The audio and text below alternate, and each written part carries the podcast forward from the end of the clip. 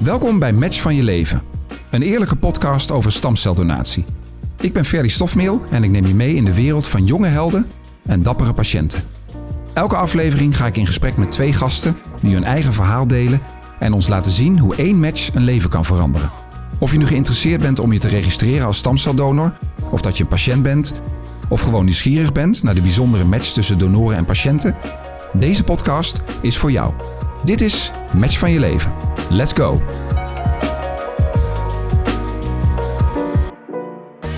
Leuk dat je weer luistert. Vandaag een speciale aflevering, want het is namelijk alweer de laatste van deze serie.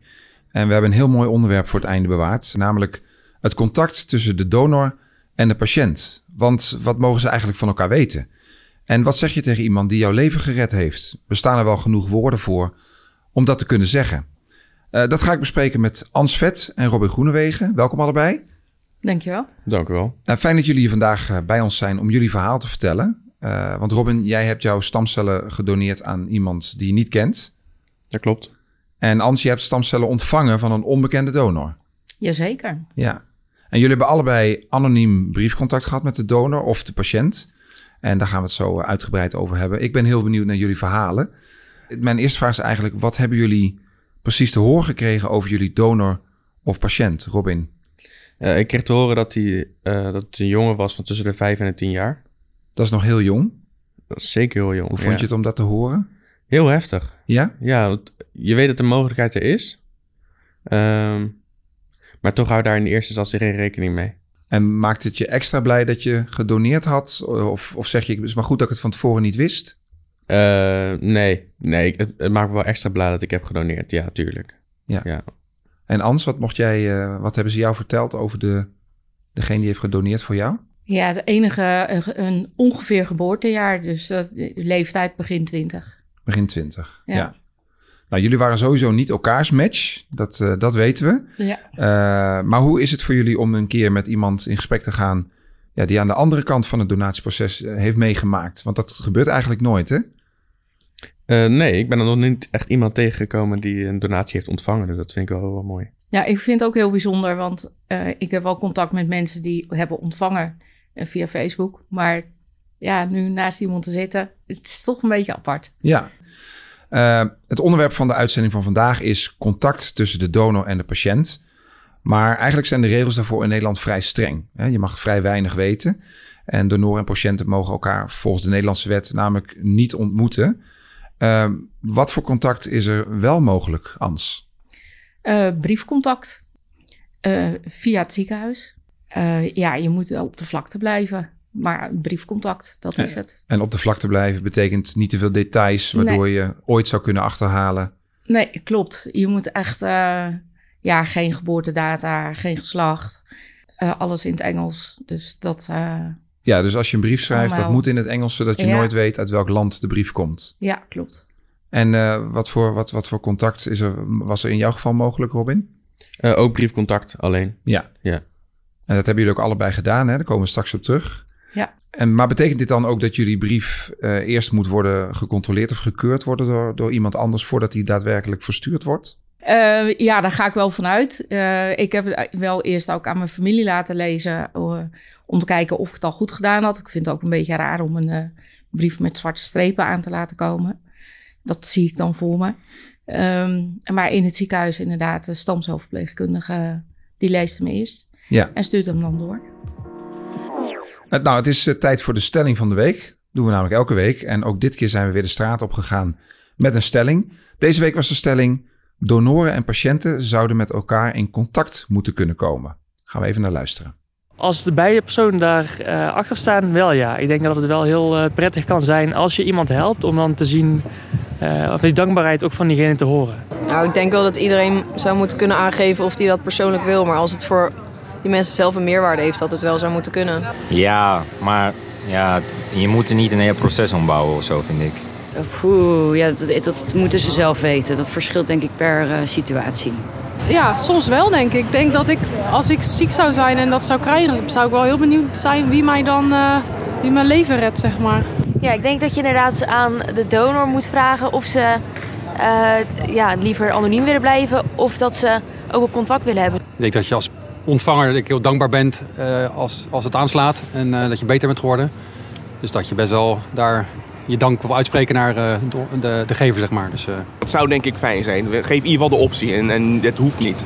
Ik zou het denk ik best wel goed vinden als die mogelijkheid er wel is als de stamceldonor dat zelf wil. Als misschien de donor zegt van dat wil ik niet, dan niet. Maar dat de mogelijkheid er zou zijn. Denk ik dat al zou ik stamcellen krijgen, dat ik dat wel zou willen bijvoorbeeld.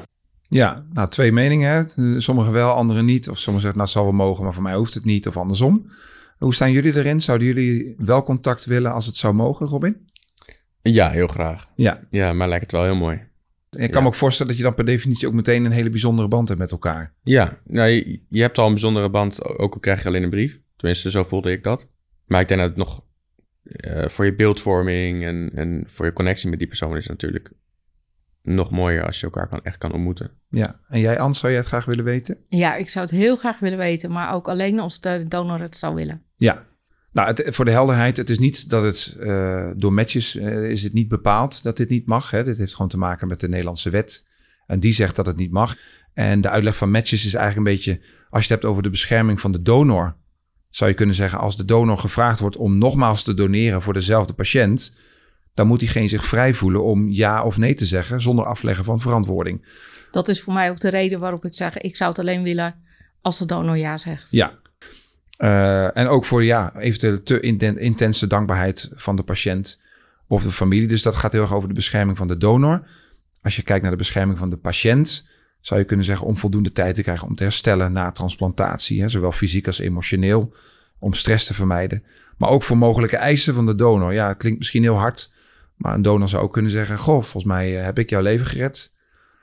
Zou het niet leuk zijn ja. als je daar zo'n mooi geldbedrag voor over zou maken? En nou, je gaat er niet vanuit dat het gebeurt, maar puur ter bescherming van de donor en de patiënt zijn deze regels opgesteld. En uh, daar kan ik me eerlijk gezegd eigenlijk best wel iets bij voorstellen. Jullie ook?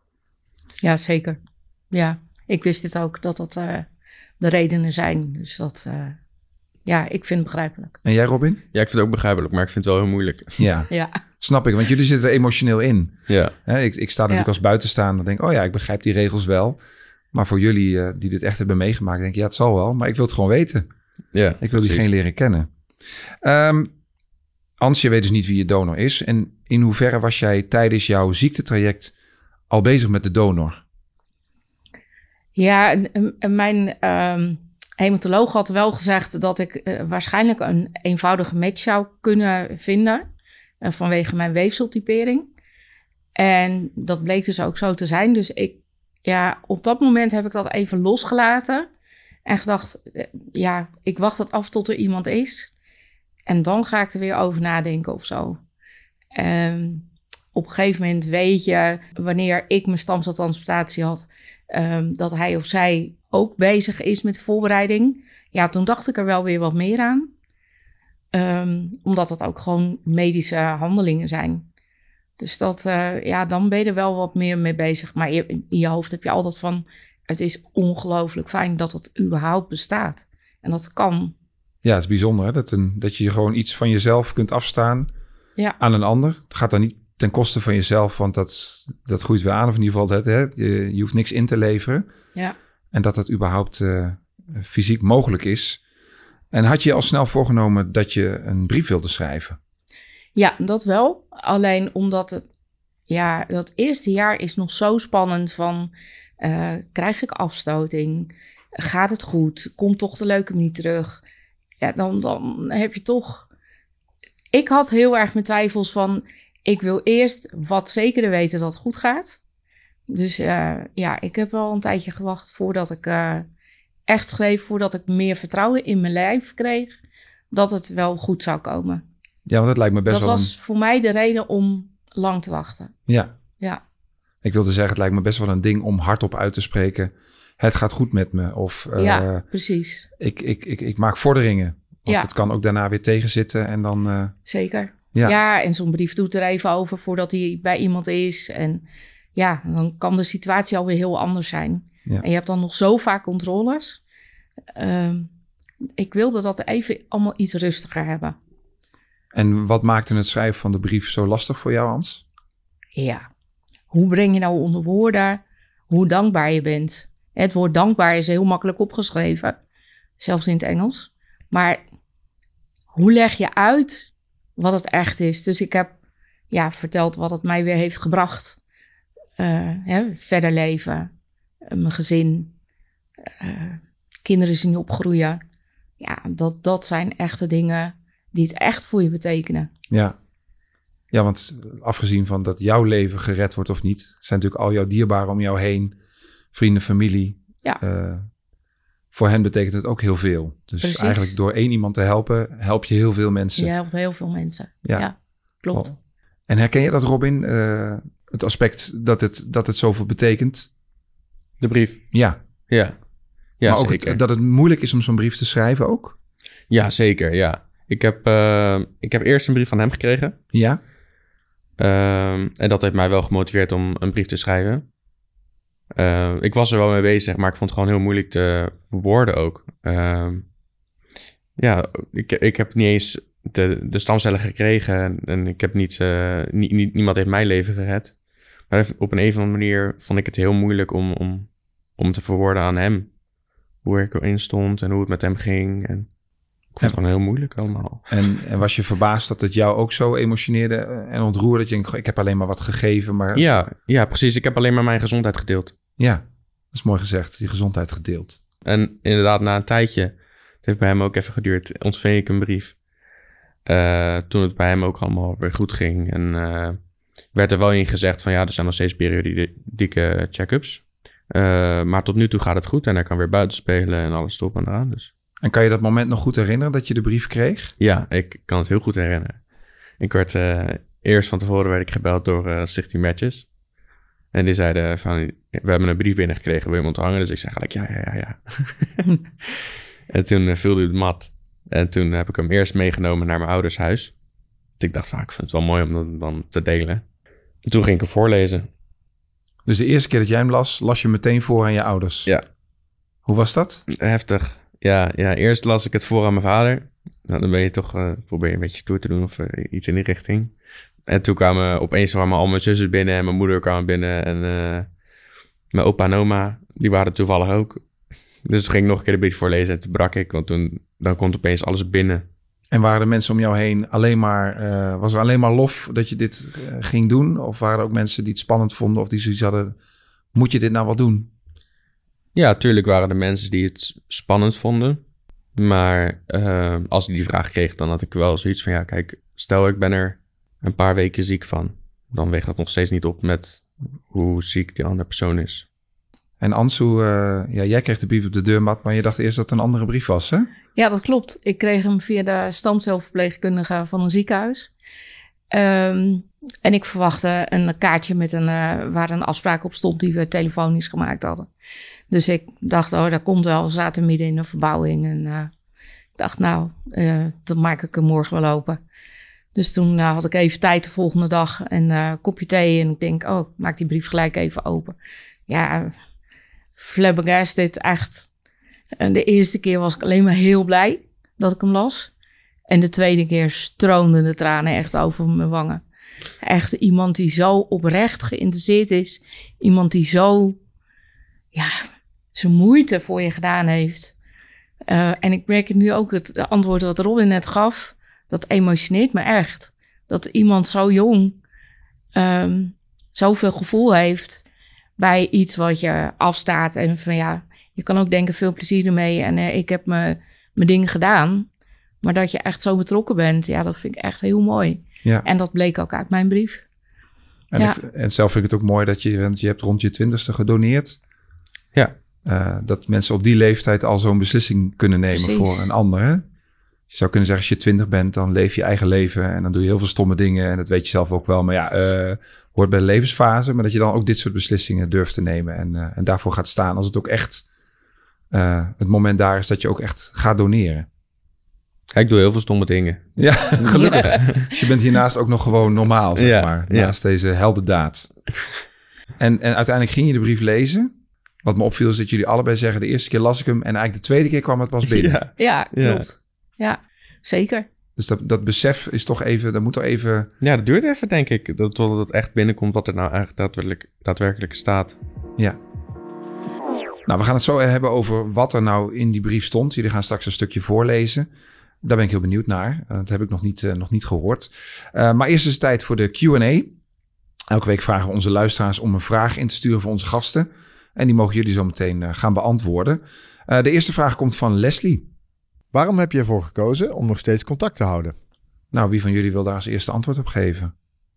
Ja, omdat ik heel benieuwd ben naar mijn donor. Ja. Echt gewoon, wat voor cellen heb ik in me gekregen? Ja. Dat, dat is het wel, ja. En, en vooral dankbaarheid tonen. Echt laten zien, het is niet voor niks geweest. Je inspanning. En uh, ja, maar vooral de dankbaarheid. Uh, we hebben nog een vraag. De tweede vraag die komt van uh, Menno. Hoeveel brieven mag je sturen en wat mag je erin zetten? Ja, is er een limiet aan hoeveel brieven je mag sturen of ontvangen? Of mag je in principe gewoon tien jaar lang over en weer contact houden als je dat wilt? Ik, voor mij, eh, volgens mij mag het gewoon. Uh, ik heb geen limiet gekregen, in ieder geval. Zolang je maar Zolang... voldoende anoniem blijft. Ja. Dat er nooit duidelijk wordt uh, wie er gedoneerd heeft of ja, heeft ontvangen. Klopt. Ja. Hebben ze jouw restricties uh, meegegeven bij het nee. schrijven van de brief? Nee, ze hebben me niet restricties meegegeven. Nee, zeker niet. En ik heb er ook niet aan gehouden. nee, en, en is het jullie, als je het op dit moment moet bedenken, zeg je nou, ik, ik wil wel contact blijven houden in de komende jaren? Of is dat moeilijk om dat nu in te schatten? Ik zou het zeker willen. Ja. ja. ja. En, en, jij, Robin? Ja, zeker. Ik heb al uh, twee brieven geschreven en twee brieven ontvangen. Ja. Nou, uh, je gaf aan, Robin, dat het best wel emotioneel was om die brief uh, te lezen. En kun je specifiek zeggen wat jou zo raakte daarin?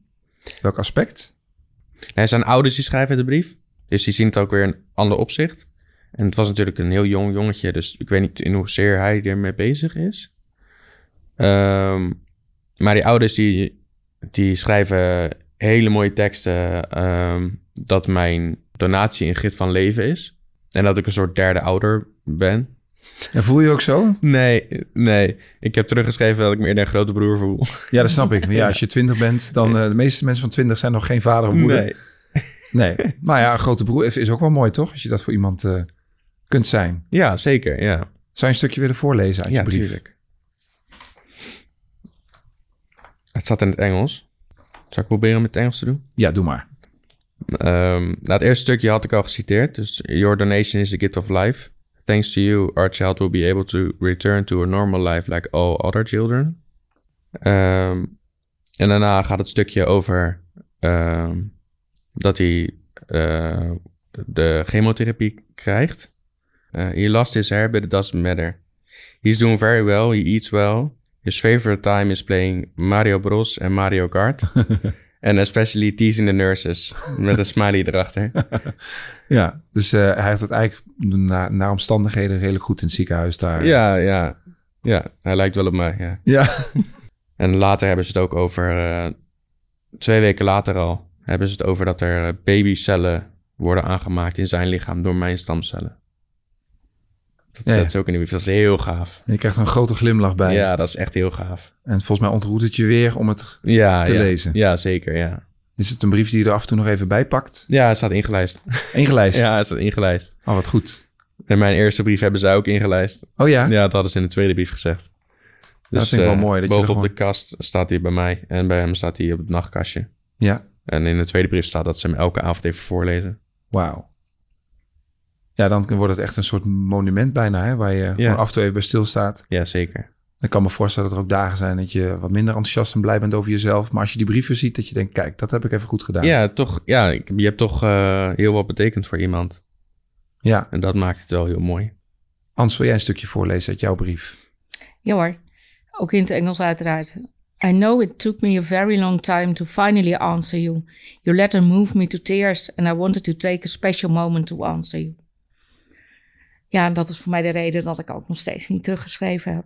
Ik ben al lang begonnen, maar het is eigenlijk nooit goed genoeg. Maar net in het voorgesprekje met Robin heb ik besloten, ik ga nu gewoon schrijven en sturen. En uh, het, het maakt niet zo heel veel uit als het maar uit je hart komt. Kijk, dus dat heeft het al opgeleverd vandaag. Ja. Mooi. Zeker.